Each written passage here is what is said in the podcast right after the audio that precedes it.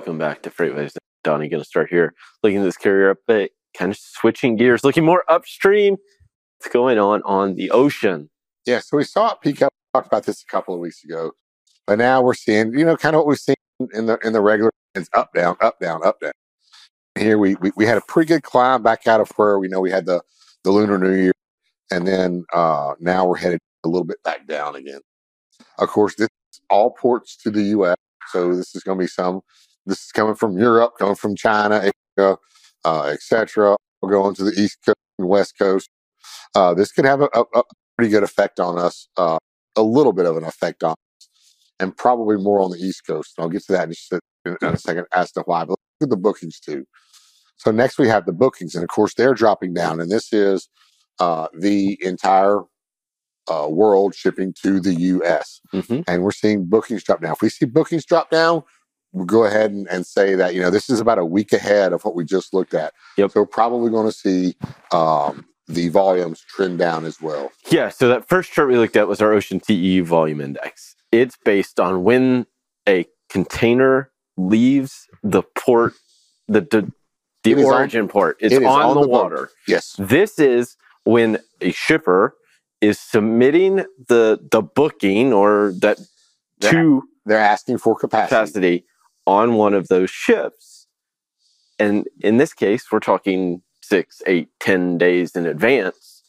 So this is your upstream look in what's coming in the ocean, which is your upstream look because that's when it's leaving overseas, headed to the US. And Yeah. you're talking So transit times around 25, 30 days. this could be upwards of 45 days in advance. Yep, exactly.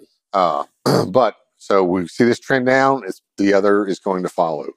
Now let's go to the next chart, and I'll explain why I thought you know maybe not so bad. This is China to the U.S.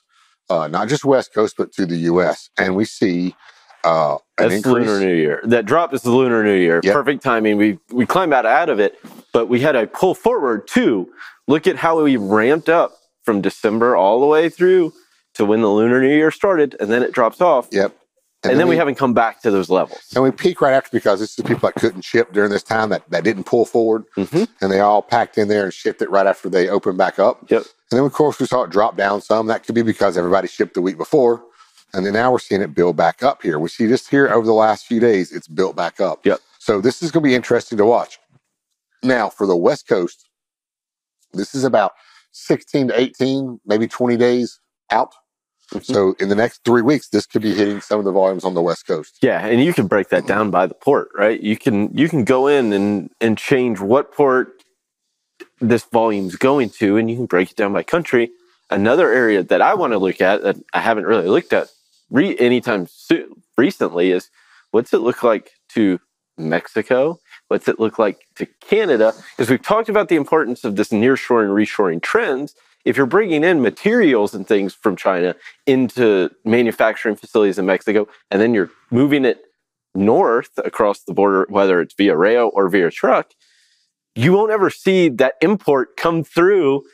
It won't Well, come through. They can avoid some of the um, the taxes that are that are the tariffs that are added So to it. just something to to also look at, especially as we talk about this reshoring, add a, add a trend. bolt to it. Yep. And then stamp it made in Mexico. Mhm. And then bring it up in the US or go send it to Canada, add a bolt to it, stamp it Canada, Yeah. and bring it from the north. But you're you're exactly right, Tony.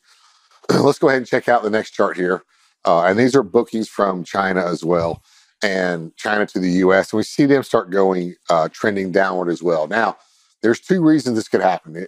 Our Are volumes going to follow? They they may not. They probably will. But what this is definitely telling us is that there's plenty of open capacity, which means there's not a lot of demand for shipping Mhm. right now, and that's allowing them to set a book having a book book- last year or not last year, 18 months ago, It was 14 uh, days, 18 days in advance because they need to get a spot on the boat. Now they don't have to do that, which Yep. means uh, that demand for shipping has dropped. So it's a definite sign uh, that's on, on the downward. And when that happens, of course, America's a big import country. It's going to affect our trucking industries. absolutely. so keep an eye on these. The bookings are down. Hopefully they'll turn back up. Uh, and when we come back here, I know we're going to look at LAX and see what kind of imports they have, see how it's been affected.